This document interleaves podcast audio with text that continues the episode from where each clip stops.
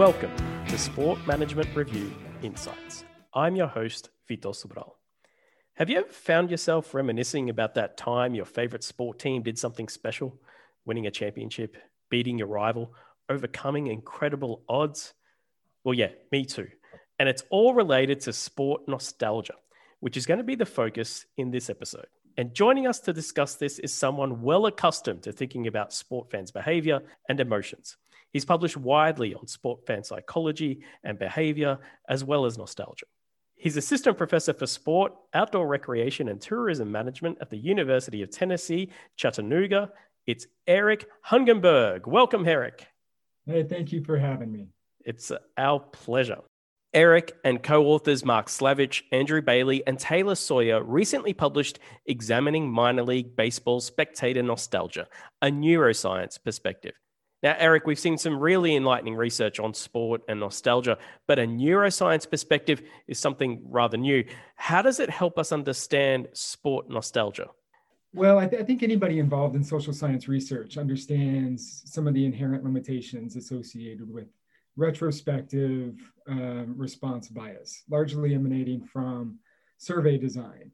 And so, one of the goals, certainly with this study in, in capturing an immediate cognitive affective response, was utilizing tools that uh, may, may create a more rigorous, more accurate uh, depiction of those those responses. And and so that's what led us to electroencephalography mobile devices and and as well as the use of ecological momentary assessment there's some big words there. We're going to get to them later. But uh, one that's not so big is nostalgia. Now, I think most of us know how it feels, but articulating what it is exactly, I think, could be a little bit trickier. So, can you just tell us, define it for us? What is nostalgia, and then why is it important in sports management?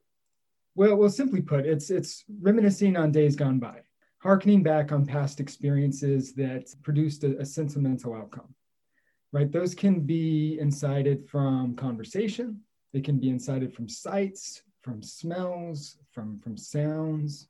And, and any of these sensory stimuli can produce a favorable response or a melancholy response rather it, it's really intended upon or really based upon rather the, the purpose that our memories are serving so, so generally our, our memories can be broken up into what are restorative nostalgic moments and, and reflective nostalgic moments. Some of us recollect on on memories or, or draw on nostalgia in order to restore the past.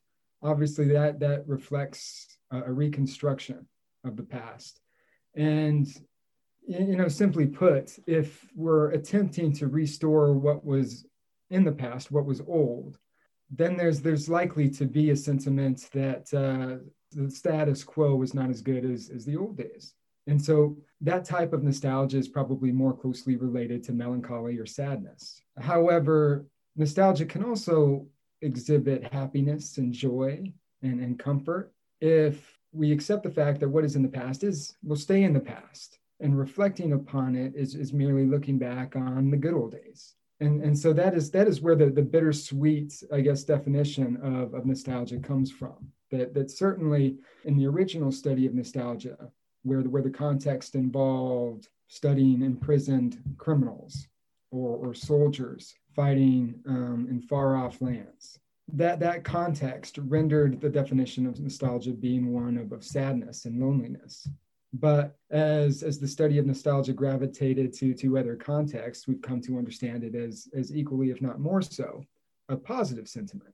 So it's not just about whinging that music today sucks and that it was better before there's other aspects to it and you talk about in the literature review the idea of sensory marketing can you tell us a bit about that and, and how it's related to sport and important for sport well every every interaction that we have in, in a stadium for instance so you walk up and you're encountered by an usher or, or someone accepting your ticket.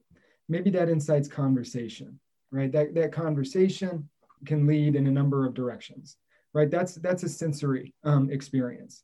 You then walk up the corridor out into the, the field of play or, or the stadium, and you're presented with various sight lines, right? That's, that's a sensory experience. You then gra- gravitate to, to the smells in and around the stadium you know, it might be popcorn, it might be hot dogs, Um, it might be the smell of the green grass. That's that's a sensory experience. The, the music playing in the background is a sensory experience. The the sitting in the bleacher is, is a sensory experience. All of these invoke emotions in us. And sometimes those emotions create a behavioral response consistent with fond memories. And that's really at the crux of, of what this study intended to examine was what is happening, um, particularly in a baseball stadium, that engenders nostalgia more frequently than others. I mean, there's there's a lot of talk about baseball being tantamount to American stock, right? It's it's associations to youthfulness, it's, it's associations to long summer nights and conversations or, or bonding between fathers and sons, glimpses into a, a, more simplistic time. All of these, all of these things are, are associated with baseball. And, and so one of the, the focal points of this study, in, in addition to using fancy tech, was better understanding what about the baseball environment evokes nostalgia, possibly at a, at a more frequent basis than uh, alternative sport um, environments. I, I could see exactly why you chose baseball because it's got so much sensory elements to it, and that, uh, like you say, that it evokes nostalgia. Even for me, who I've only been to two baseball games, and my memory of being at at AT and T uh, Park for giant for a Giants game is the smell of popcorn and cheese.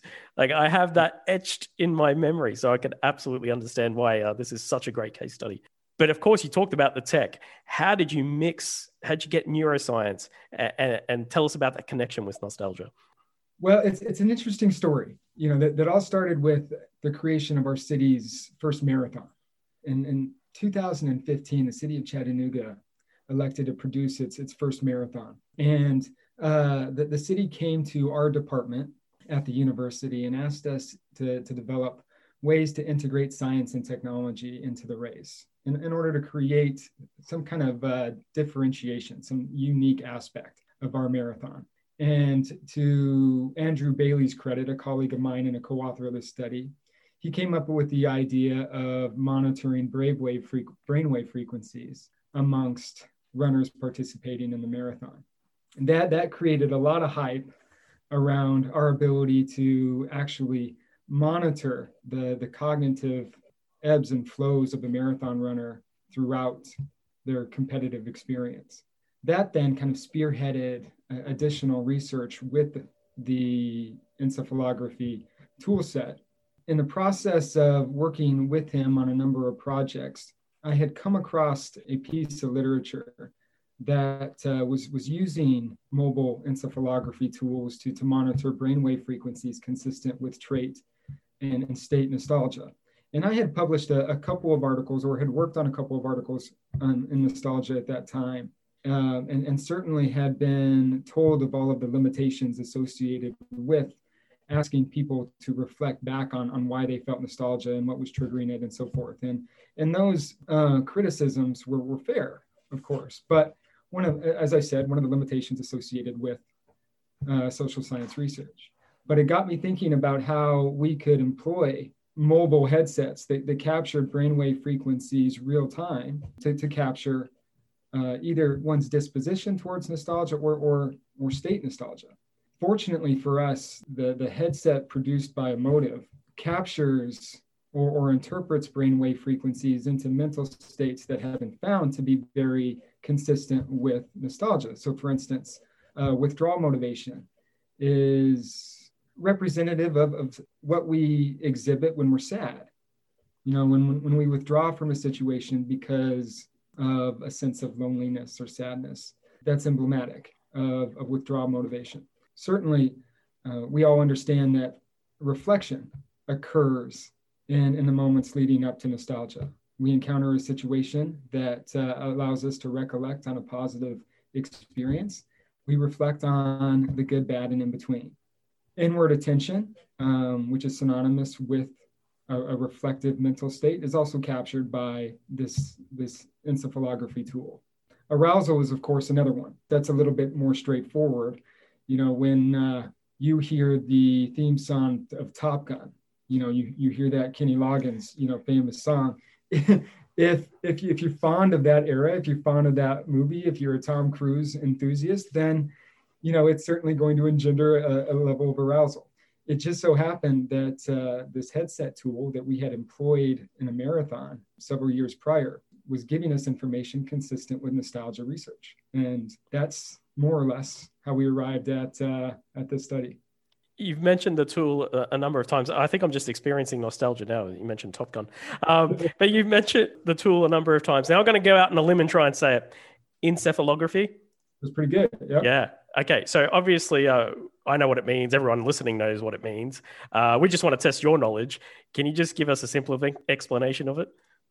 It's it's capturing a variety of brainwave frequencies. So, for instance, alpha brainwaves represent a relaxed state. Beta brainwaves represent anxiety, excitement. Theta waves represent our, our most calming state. So sleep, daydreaming, those things are reflective of, of theta waves. And different, different parts of the brain, without delving too much into the mud, um, different parts of the brain uh, are responsible for different emotional states. And the interconnectivity of those parts can be formulated to reflect interpretive responses. And so, long story short, um, the tool has developed intellectual uh, an intellectual you know formula that allows for a non-neuroscience researcher to e- easily utilize uh, the tool for our own purposes. Congratulations. I think you passed. Like that was that, that was all correct. Uh, no thank you for that. Um, now, you explained the, the method there and what you're using. You had a few hypotheses. What were you thinking? What were you expecting to find here? Well, I'll tell you, initially we were hoping to identify people in, in the moment of, of a nostalgic episode. So we were really trying to f- identify state nostalgia when it was occurring. And that's what we were more or less utilizing the ecological momentary assessment device, which is EMA simply allows you to allow a, a a research participant to download an app and receive real-time question prompts. So there's there's no retrospective Q&A. Everything is, is triggered by the researcher at a, a specific time. And so every 20 minutes, we were prompting respondents, asking them to rate their degree of nostalgia. And, and if they indicated they were they were feeling nostalgia, we asked them to identify where it was coming from. What what sensory stimuli, whether it be sight, smell, sound, taste, social, was contributing to it. And we were going to use the real time response from EMA to correlate with the, the brainwave frequencies, the emotion or the mental states that were deemed to be consistent with nostalgia. Unfortunately, what we found out is there, there are too many spurious effects that you cannot control for. There are too many things that you cannot track and identify to accurately say nostalgia was occurring at this time as a result of, of, of this incident. You know, we, we were having upwards of, of 10 to 15 uh, participants at once, and it was very difficult to identify what was happening and when with, with each individual. And so, what uh, ultimately came out of it was a better understanding, not so much of state nostalgia, but one, how one's disposition towards nostalgia influenced the, the prevalence or the frequency by which someone felt nostalgia. So, in other words, if you were more prone to inward reflection, you were going to feel nostalgia more frequently. There's, there's a lot of research that says if you're more prone to, to sadness, to feeling lonely, um, you're going to be more nostalgic what our study did was not necessarily find withdrawal motivation to be highly linked to nostalgic frequencies. And that's pretty self explanatory given the, the, positive emotions that go into a baseball game engenders, right? Um, but we did certainly find that, that those who were more likely to be aroused and those who were more likely to exhibit inward reflection felt nostalgia more frequently. So then the next step, though, was what about the baseball experience lends itself to those mental states? And I think baseball possesses some unique characteristics. For instance, there's a, calming environment to baseball that lends itself to conversation. So, social interaction was among the most prevalent of sensory stimuli that uh, was found amongst respondents. Nostalgia, the sounds. You know, there's there's there's music that we we've come to associate with baseball, and, and certainly if you're a baseball uh, lover, you know, the take me out to the ball game is, is something that we are, are likely to feel aroused from. The organ. Um, yeah, the yeah the epical organ, right? and and if you've ever been to a game at Fenway Park during the middle of the eighth inning and sang along amongst uh, to Sweet Caroline amongst you know thirty thousand uh, strangers, you you certainly know how sound affects a memorable response. So I, I think there are some characteristics that make baseball distinctive, that make it optimal for nostalgia in comparison to maybe a more violent, fast paced sport such as hockey or, or, football, where your attention is always on the sport, um, on the competition on the field. And so, from a sport management perspective, sport organizations perspective, what does this mean? How does this advance our understanding uh, of the area? Well, the thing about memory is that memory only becomes of commercial use. Memory only becomes a commodity. Nostalgia only becomes a commodity if the, the recollection is, is favorable and if it's attributable to the event or the environment. So, for instance, you could you could go to a, a sporting event and run into a stranger, and the stranger could invoke all of these favorable memories of past relationships. And that conversation, that social interaction, could manifest itself into a very positive experience at that event. However, your your memory, the nostalgia that you felt as a consequence of that conversation is not going to engender any greater loyalty or bond with the, the respective organization or the venue. However, if by going to an event you have you have a hot dog, you have garlic fries, you have a number of, of any foods that are synonymous with your respective baseball venue. And it creates sentiment of fond memories. And you identify an ability to repeat that positive recollection through going back to a game and experiencing the hot dog and, and the cheese fries all over again. Then that becomes a behavioral response that's beneficial for a practitioner. I mean, if you think tradition is the manifestation of a first experience that was positive, that it was emotional, that connected us with others, and was ultimately repeatable. And so we did it over and over and over again. And all of a sudden, we're very loyal to whatever environment or experience that fostered that initial experience. That's that's more or less what tradition is, and, and something that all sport practitioners are attempting to achieve. Um, so the question is, how do we as sport practitioners artificially engineer Thanks for uh, asking my next question. Did you get the script in advance? Good. So the question is how do, how do we artificially engineer nostalgia, right? And, and you can see a number of sport organizations and facilities that do it well with the integration of, of industrial uh, design, with the inclusion of, of steel beams and manual scoreboards, statues outside of the ballpark. All of these things engender recollection of days gone by. Major League Baseball's decision to play a, a season game at uh, the Field of Dreams in Iowa. Uh, I, I, believe the White Sox and the Cardinals prior to COVID were, were scheduled to, to play a game at the Field of Dreams venue. That's that's a perfect way of engineering nostalgia. What about the kits as well? I always think that the, the jerseys, or, or I forget how to say it in America, the uh, throwback shirts, the logos, eh, all of that, oh, it gives me nostalgia. Like when I see that shirt and how it's similar to to another one. The World Cup did that. Uh, Colombia had a shirt that was just like 92 or uh, 1990. So you, you see that in the in the apparel as well. Absolutely, and and there's there's plenty of research that shows a bump in in merchandise sales as a consequence of new uniforms. Oftentimes, those come in the form of throwback uniforms. The real trick, though, for, for baseball, and, and baseball has certainly seen declines in attendance and engagement in recent years. Part of that may be explained because baseball relies too heavily on nostalgia. I mean, the, the things that I reference that uh, fond associations with baseball are largely going to be experienced by older individuals, you know, harkening back on past days.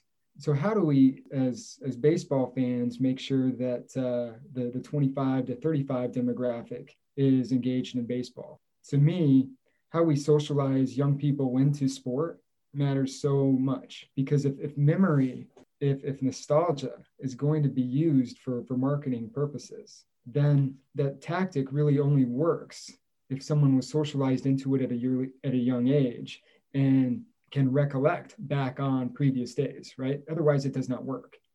Eric, uh, I think you've explained that brilliantly. You've passed the neuroscience test. Uh, no, but the, the research seems excellent and really insightful and useful for, for sport practitioners who uh, can use nostalgia to, for their marketing and to bring more uh, more fans to the to the games. Thank, thank you. I, I really enjoyed the conversation. Hopefully, there's no there's there's not too much fact checking with with neuroscience. Uh, it was 100%. Thanks so much, Eric. It was great talking to you. Hey, likewise. It was a pleasure. Have a great day.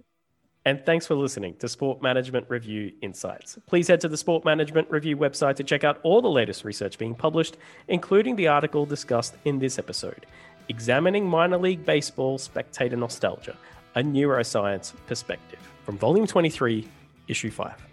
That's it for this episode, but take a look. There's plenty more that you can download to your favorite podcast player. Until then, it's bye for now.